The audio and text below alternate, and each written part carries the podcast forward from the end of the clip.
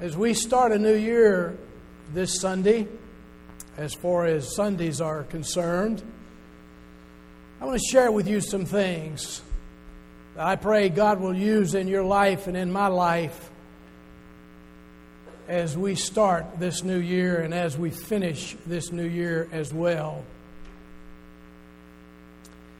Gary Inrig wrote a book called Hearts of Iron, Feet of Clay. And this author refers to something called creeping compromise.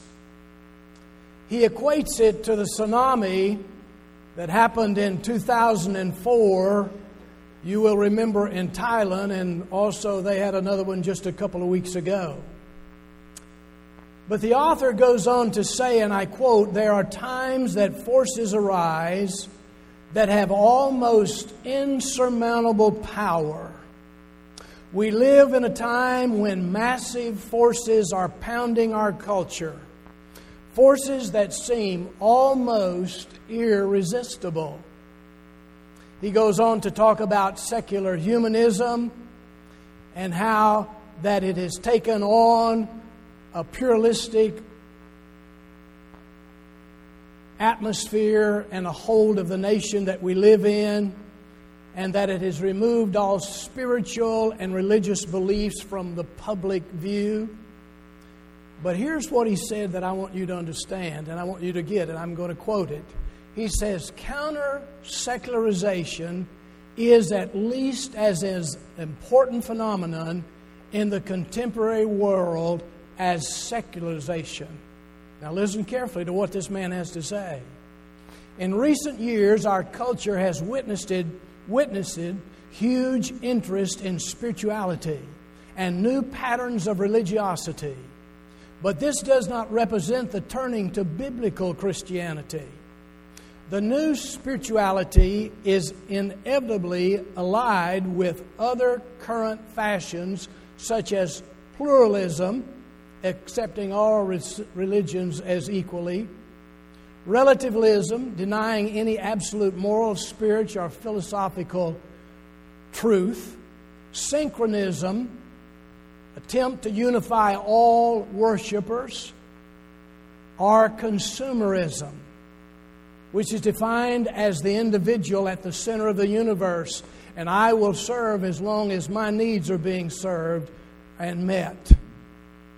Friend, what I want you to understand from all of that is, like the Apostle Paul said in Philippians 2, verse 15, we live in the midst of a crooked and depraved generation.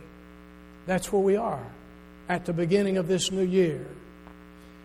It's painfully true that opinion polls show that there is no, listen to me, no indistinguishable difference between people who call themselves believers and those who are unbelievers. Can you believe that? That's where we live. No difference in our values, no difference in our behavior. And the outcome of all of this is usually it never starts with one single compromise or failure. Usually it's accumulation, creeping, creeping compromise that has come. But the final failure that we find ourselves in today has revealed that pattern of creeping compromise. Increasingly, we find ourselves with ungodly values and we as believers feel helpless. God has something to say about this. And my prayer is that this morning you and I will see it. I want you to take your Bibles, if you will, turn to Hebrews, the 11th chapter. We're going to be looking at some passages there, and then we're going back to Exodus. But I want to tell you our problem is we've been trying to bring down a bunch of cobwebs and we're not killing very many spiders, friend. And we keep getting further and further behind. Hebrews 11, beginning in verse 24, I'm going to ask you to stand and follow along as I read aloud from God's Word. Hebrews 11, beginning in verse 24 through verse 29. By faith, Moses, when he was grown up, refused to be called a son of Pharaoh's daughter, choosing rather to be mistreated with the people of God than to enjoy the fleeting pleasures of sin. He considered the reproach of Christ greater wealth than the treasures of Egypt, for he was looking to the reward. By faith, he left Egypt, but being afraid, not being afraid rather, of the anger of the king, for he endured as seeing him who is invisible. Verse 28 By faith, he kept the Passover and sprinkled the blood so that the destroyer of the firstborn might not touch them. Verse 29 By faith, the people crossed the Red Sea as on dry land, but the Egyptians, when they attempted to do the same, were drowned. Three things. Verse 27, you see a decision. Verse 28, you see a deliverance. And in verse 29, a demonstration of what happens when you don't compromise. Would you pray with me? Father, I pray this morning that you would anoint your word. I pray that the sword of the Spirit would be in the lives of every believer with power and strength. Enable us to effectively face and stand against the schemer, the devil. And Almighty Father, I personally pray. I desire that my prayers be more fruitful. And so, Father, I plead that you help me continually to abide in Jesus Christ and to strive toward having His Word abide in me. And I pray this in Christ's name. Amen. Thank you. There was some compromises that were put to Moses by the Pharaoh. And I want you to see what happens and how he stood against these. First of all, there was a decision regarding the practice of sin. That's what we saw in verse 27. By faith, Moses, he left Egypt. He left Egypt. Now, let me share with you something that will set this stage. In the symbolism of God's Word, you need to understand, and I know you've probably heard this before, that Egypt and Pharaoh have strong symbolisms in the Bible. Pharaoh is a symbol of Satan.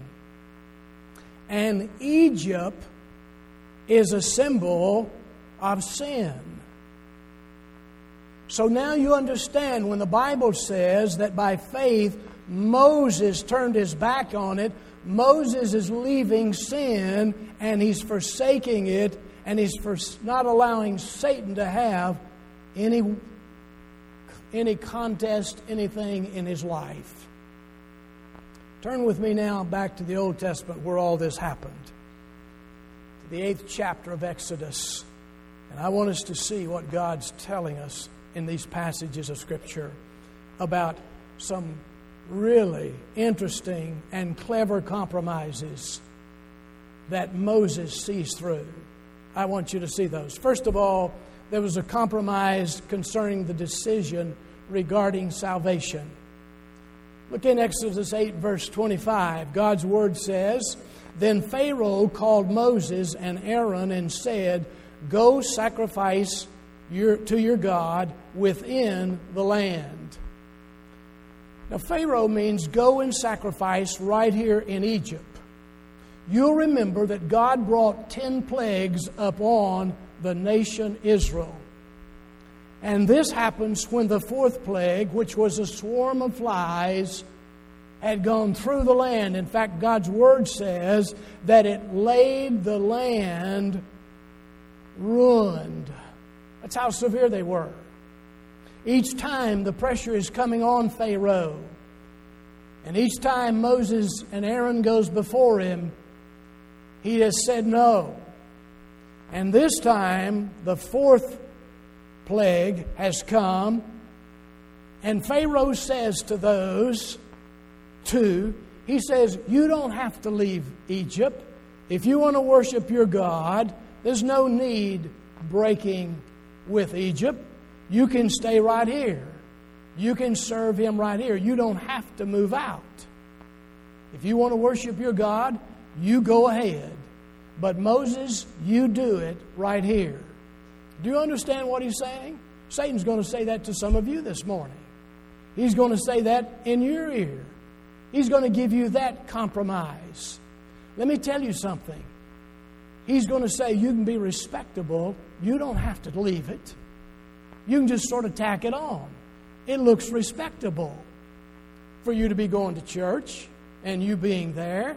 Just add a little religion. But you don't have to, dress, to change. Just dress up Egypt where you are right now. Listen, Satan doesn't mind you being religious as long as you're lost. Doesn't bother him at all. He, he, that doesn't do anything. In fact, he sort of likes that. Let me tell you something. He don't mind your reasoning as long as you don't have repentance. He don't care about your education. He just doesn't want any regeneration in your life. You can tack on some culture. That's all right, but he don't want Calvary in that anywhere.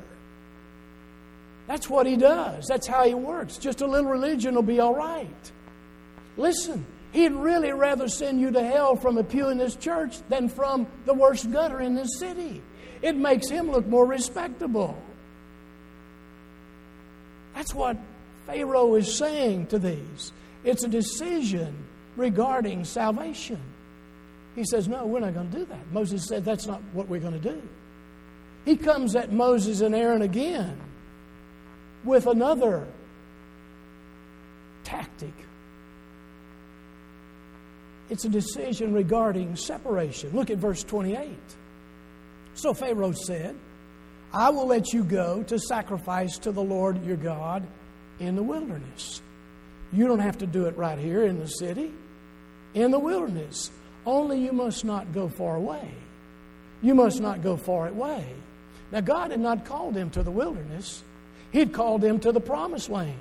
He didn't call them to sand and rattlesnakes and cactus and everything else.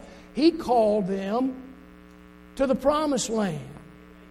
He told them that there was a place of milk and honey and pomegranates and green and flowing streams. That's where he had called them to. The Pharaoh says, Go on, but don't go very far. Don't go very far at all. Listen, the devil, if he cannot keep you from going with God, he'll try to keep you from going all the way with God. Do you know that? That's the way he works. That's what he's going to do. He will try to give you that compromise. He wants you to be a wilderness Christian. That's his compromise. You're saved, but you just settled in the wilderness. God wants you to be different. Exodus 11, verse 7 says, Know that the Lord makes a distinction between Egypt and Israel. He makes a distinction between you and the world as His child. We're not called to be the same, we're called to be different. It's so sad when the world cannot tell the difference. Moses says, We must go. We're not going to take a compromise concerning salvation or separation. But Pharaoh's not through. He's going to offer another compromise. That's a compromise concerning the soul winning. Look at verse Exodus 10, verse 8 and 9. If you'll turn over to that. And he, Pharaoh, now remember this is Satan, symbolizing Satan.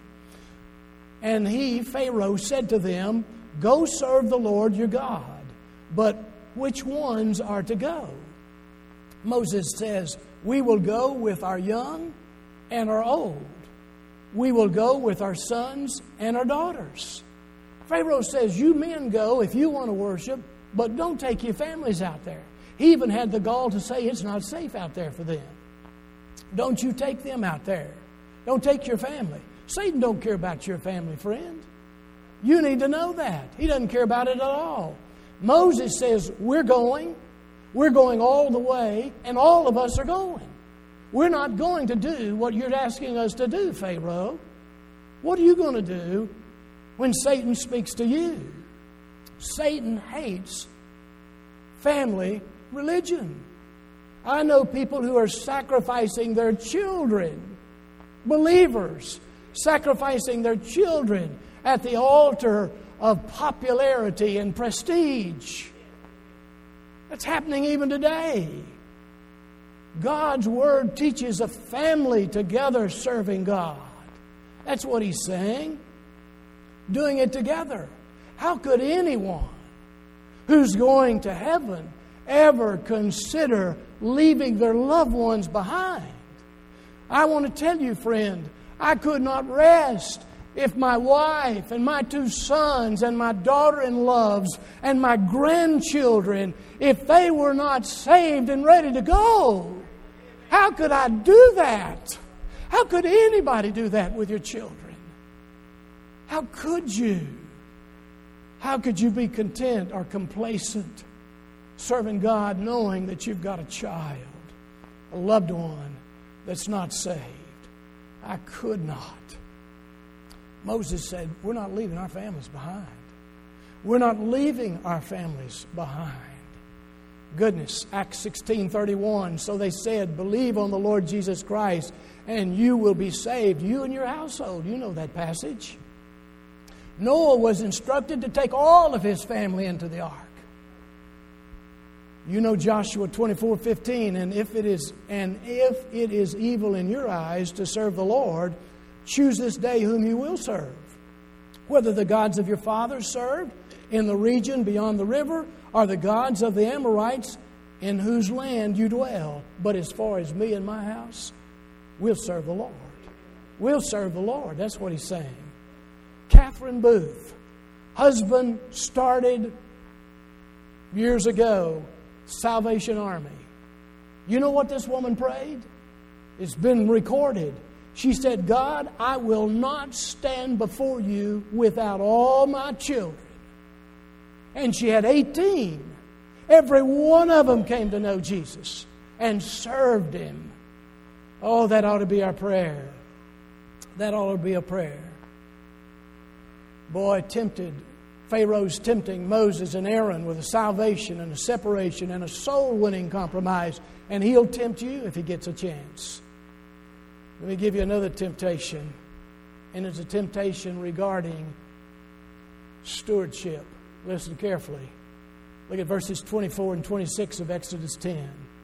Then Pharaoh called Moses and said, Go serve the Lord with your little ones. Also, they can go with you. Only let your flocks and your herds remain behind. But Moses said, You must also let us have sacrifices and burnt offerings that we may sacrifice to the Lord our God. Our livestock must go with us, not a hoof shall be left behind. Do you hear what that man's saying?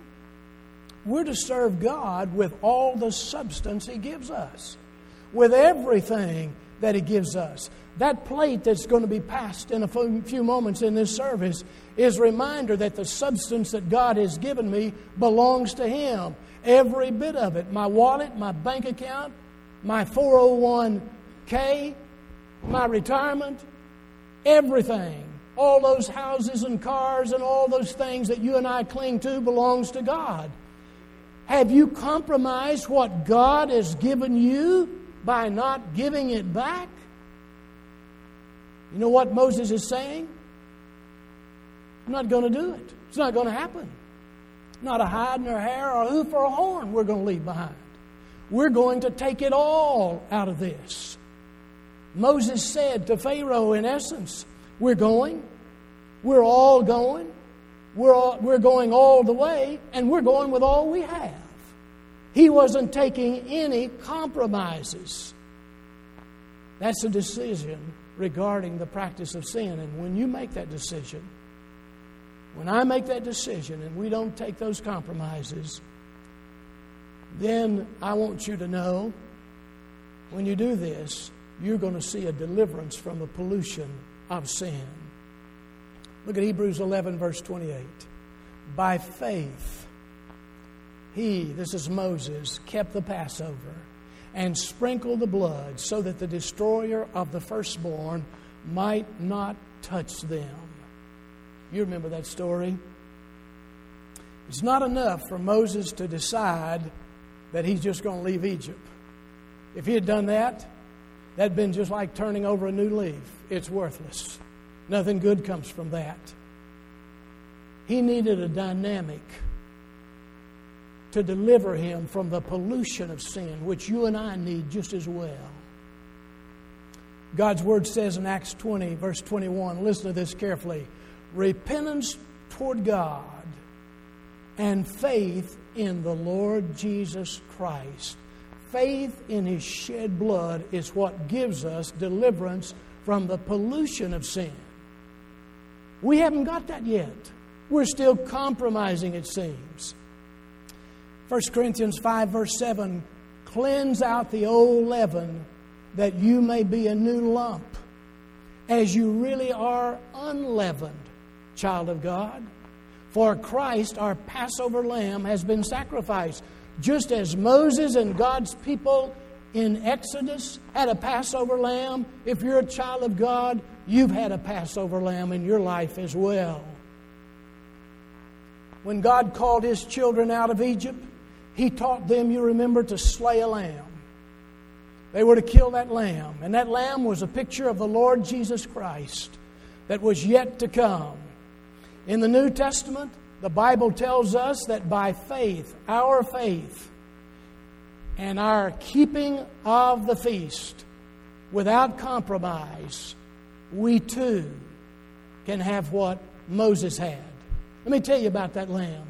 That lamb was a special lamb, friend. You need to know that. It had to be a male. Exodus 12, verse 5 says, Your lamb shall be without blemish, a male, a year old. It had to be a pure, spotless lamb. It was kept up for three days, and in those three days, they were examining those lambs to make sure they had no blemish on them whatsoever, even looking under the eyelids. They wanted that lamb to be, that lamb to be without blemish. Let me tell you something, friend. The New Testament lamb was without blemish. Let me tell you what went on in his life. Do you know that a third of the Gospels are around the last days, the last week of Jesus Christ before his death on Calvary? You know why? They were examining the Lamb. They were examining the Lamb. And he said, Which of you convicts me of sin? And like Pilate, they all had to say, I find no fault in this him. I don't find any fault in him at all. He had no compromise with sin. And how we live out our part of the feast is how he delivers us from the pollution of sin. He's our example. It had to be a special lamb, it had to be a slain lamb. Verse 6 of Exodus 12 says, And you shall keep it up until the 14th day of the month, when the whole assembly of the congregation of Israel shall kill their lambs at twilight or in the evening. There was a special time for the Lamb of God to be sacrificed. Paul tells us that. But when the fullness of time had come, God sent forth His Son to redeem those who were under the law.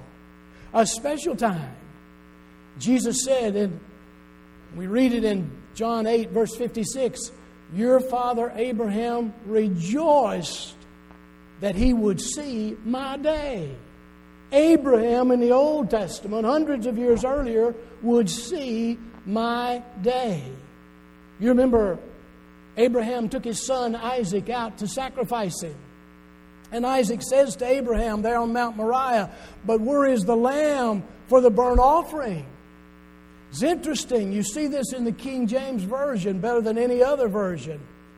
God's word says, And Abraham said, My son, God will supply, will supply himself a lamb himself a lamb.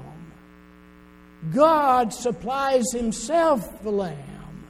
That's what he was. When the Lamb of God was on Calvary, the Levites were splitting the throats of those sacrificial lambs. When Jesus bowed his head and cried out, It is finished. Let me tell you some things that were finished. They said, Mr. Levi, you can go home. We don't need you anymore. Little Bethlehem lambs, you can rejoice. You don't have to be sacrificed anymore. You don't have to be. The symbol is no longer needed. Reality is here. The lamb has been slain. It was a special lamb. It was a slain lamb. Let me tell you something else, friend. He was a saving lamb. Saving lamb. Verses 17 in chapter 12 of Exodus, or verse 7 rather. When they shall take, then they shall take some of the blood and put it on the two doorposts and the lintel of the houses in which they ate it. And then verse 13 the blood shall be a sign for you on the houses where you are. And when I see the blood, I'll pass over you. They took that blood and with a reed of hyssop, they stuck it down in the blood and they just painted the sides and over the top. And so if you went out, you had to go under the blood. You had to go through the blood. Friend, this morning when you leave here, you will leave through the blood or you'll leave tramping over the blood. But that's the way you'll go. That blood makes the difference. That's what he's saying. God's word in 1 John 1 7 says, The blood of Jesus Christ's Son cleanses us from all sin, from all sin in our life. As those in Exodus 12, you and I must trust the Word of God and the work of God. Let me tell you something the blood of Jesus Christ makes me safe, but the Word of God makes me sure. Makes me sure. I know I have that power in my life. Salvation does not come from learning lessons from the life of Christ, but by receiving life from the death of Christ. That's the way it is. They knew that. No compromise. Hebrews 9, verse 10, 22 says, Without the shedding of blood, there is no forgiveness of sin. A special lamb, a slain lamb, a saving lamb, at last a shared lamb. Listen carefully. Can you imagine the aroma coming out of Egypt, especially right that area where they were, when a quarter of a million lambs were being roasted? You ever smelt a lamb when it was roasted? We'll not talk about that. But Exodus 12, verse 8 tells us, They shall eat the flesh that night, roasted in the fire. What was happening? Right then, a group of slaves were becoming a nation. A bunch of sinners were becoming followers of Christ. Do you see what was happening right there? They were fellowshipping one with another over the Lamb. Not only does the Lamb save us, but He strengthens us. He gives Himself to us. He energizes us as He lives within us. That's what it's all about. Colossians 1:27 to them God chose to make known how great among the Gentiles are the riches of the glory of this mystery which is Christ in you the hope of glory in you. He's in us. That word hope means guarantee, friend. Guarantee. Well, there's a decision concerning the practice of sin. There was a deliverance regarding the pollution of sin. But last, I want you to see the demonstration regarding the victory over sin. This is what we've got to have for the year we're facing and the nation we live in. Hebrews 11, verse 29 says, By faith, the people crossed the Red Sea as on dry land. But the Egyptians, when they attempted to do the same, were drowned. The sea was before God's children. Pharaoh's army was behind them, coming as fast as they could. You talking about being between the devil and the deep blue sea, that's exactly where they were. They were coming at him with all they had. And I want to tell you something. That's the picture of sin in our life, friend. It catches us right in the middle.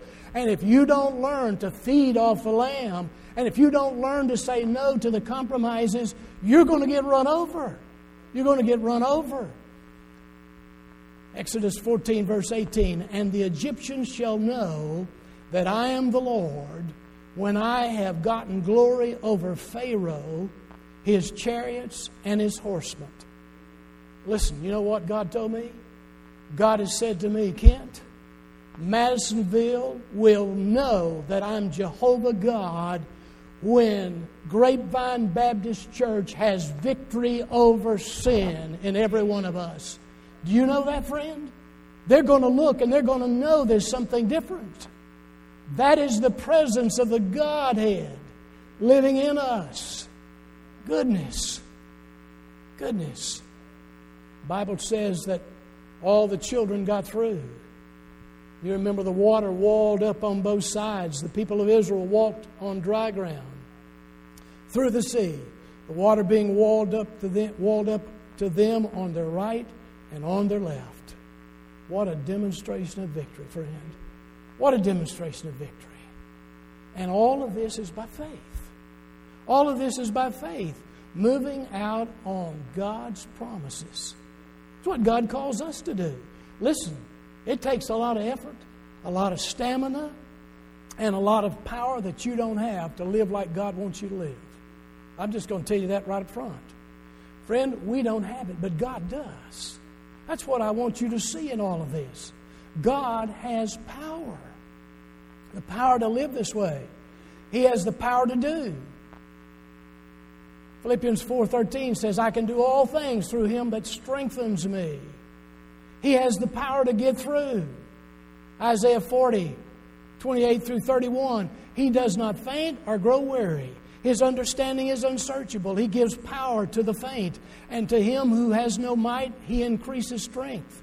But they who wait on the Lord, they who do not compromise, they who wait upon the Lord shall renew their strength, and they shall mount up with wings like eagles, and they shall run and not grow weary, and they shall walk and they shall not faint.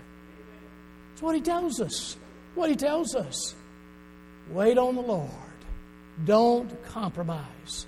And he also has power to change you. Do you know that? Power to change me. Philippians 2:13 from the Phillips translation for it is God who is at work within you, giving you the will and the power to achieve His purpose. That's the God that we're talking about. Friend, I want to tell you something. Sometimes we come in this place and we like to be here and we get that joy of listening to the music. And we don't like to meet our friends and we sit in here but in our life, we have said, God, I like the shadows of what I see, but I don't want the reality.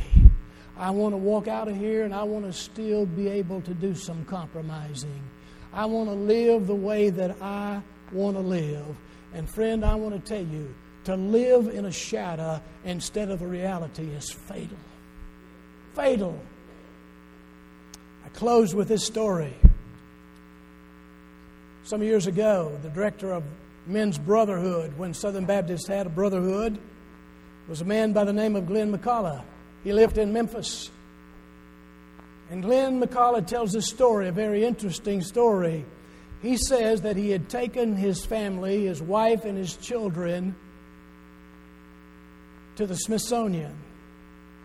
And they happened to be in this room where the lifelike wax figures of all the first ladies wearing their inaugural gown, that room is where they were.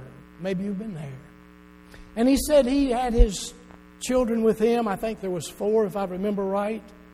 And he was moving from one wax figure of the first lady to another, and he came to the wax figure of the wife or the wife, Lady Bird Johnson of President Johnson. And he started telling his children the story about that time and event when her husband was president. And he says, as I was studying or telling them about this wax figure and those events, I looked out of the corner of my eye and I saw this lady looking at me.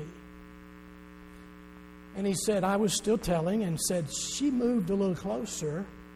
And he said, I think she looks just like Lady Bird Johnson. And she moved a little closer, and it was Lady Bird Johnson. She had been listening to what he was saying. Friend, I thought about that. He listened to what I preached this morning. He listened to what you've been thinking. And so she came up there and she began to tell his family about those events. And while she was telling him about those events, there was a man taking picture of the pictures of the wax figures of these first ladies. And so he come to the wax figure of Lady Bird Johnson, and he was trying to get in the right direction with his camera so he could get the picture he wanted. But they were sort of standing around it. And finally, he looked at Lady Bird Johnson and he said, "Lady, would you move out of the way? I'm wanting to get a picture of Lady Bird Johnson." And you know what Glenn McCullough said? He said she was so gracious, she didn't say a word. She just moved over to the side. But friend, let me tell you something. Most of us, most of us want to live in the shadows of God's grace. We still want to compromise. And I want you to know, my friend, as long as you and I are compromising in any area of our life, we will not have victory over sin, and our nation will continue to sink until it can go no further and it exists no longer. I want you to know that. I want you to know that. And this morning, I'm talking to some of you that Satan has confronted you already with a compromise about salvation. And he said, You're a good person. You don't have to worry about being saved. Your mother, your father, your family, they're good people. But I want to tell you something, my friend. Until you come to that place and you make no compromise with Satan concerning sin and his power in your life, and you receive Jesus Christ as Lord of your life, you will not have that peace and purpose and that place in eternity with Him. I want you to know that. Quit living over in the shadows and looking at people and enjoying this with them and get in the reality. I want to tell you the shadows are nothing like the reality. Nothing like the reality. And this morning, as we have this invitation, I pray that God would speak to those that have never received Him as Lord and Savior, who feel comfortable moving in this place and being a part of all that's going on, but you know down deep inside something isn't right. Something isn't right in your life. And I would ask you this morning would you say yes to the Lord Jesus Christ? God, I am a sinner. But like Moses, I will not compromise with the devil or with sin anymore. Would you do that? And now for God's children that are wilderness saints. You've gone a long way, but you still want to hold on to compromises. Friend, this morning, do you realize it's killing you? It's killing your influence. It's killing our nation. Would you be willing to stand up and be counted and say, God, you can count on me? Would you do that? Would you be willing to make that public even this morning? Father, this morning, as we have this invitation, I pray your Holy Spirit to be unhindered there would be no grieving of the Spirit, and that there would be freedom and boldness to say no to all the compromises of Satan, and yes to the Lord Jesus Christ. God, may you have freedom in this place. I pray in Christ's name. Amen. Would you stand as we have our invitation? Would you say yes to the Lord Jesus Christ?